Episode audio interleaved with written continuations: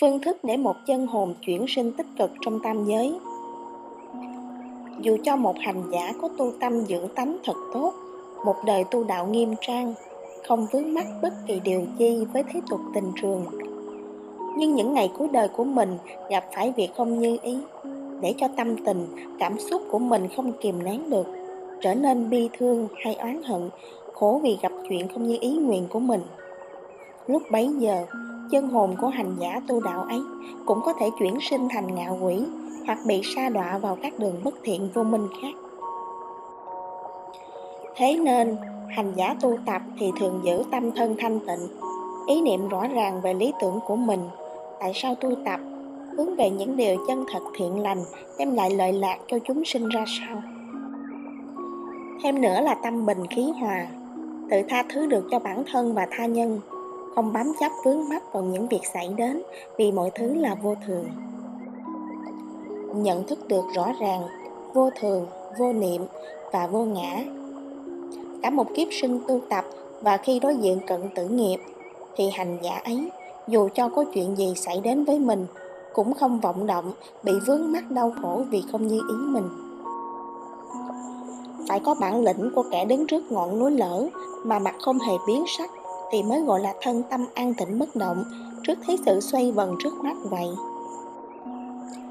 Đối với một người bình thường, hay làm những việc bất thiện thì nên ăn năn sám hối, buông xả các nghiệp dữ của mình, thường làm những điều thiện để gieo thêm nghiệp lành, để tâm thức nhẹ nhàng hơn, bớt đi phần nào nỗi ám ảnh của các việc dữ đã từng làm. Lúc bấy giờ khi vong thân mạng, có thể chuyển sinh được thành các dạng tồn tại thiện lành, tránh sa đọa vào các đường dữ. Hoặc người thường làm các việc bất thiện đến phút lâm chung, hồi đầu hướng thiện khi đối diện cận tử nghiệp,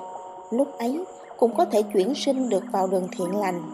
Rồi từ từ, chuyển duyên để trả các oan gia trái chủ mình từng gieo nghiệp bất thiện trong các kiếp sinh của mình. Đối với các chân hồn đang mang chấp niệm chịu đau khổ trong các đường dữ khi chuyển sinh thành các dạng quỷ hồn thì có thể cầu nguyện cho họ sớm buông xả những điều bất thiện đang bám chấp trong tâm thức của họ để họ chuyển sinh sang dạng khác nhẹ nhàng, an lạc hơn. Có thể dùng các bài kinh cầu siêu, giải oan, cứu khổ, cầu an để tự thân mỗi người cũng quan tâm tới chư âm linh đang đau khổ ấy. Xoa dịu phần nào đau khổ chấp niệm của họ để họ sớm được chuyển sinh thành dạng khác an lạc hơn. Đối với thân nhân trong gia tộc hay bạn bè người quen, khi họ vong thân mạng, người còn sống nơi thế gian nên để tâm bình khí hòa,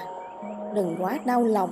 khóc lóc thảm thương để rồi chân hồn ấy cảm thấy quyến luyến, không muốn rời xa thân nhân của mình, thì cứ mãi làm ngạo quỷ vất vưởng gần người thân,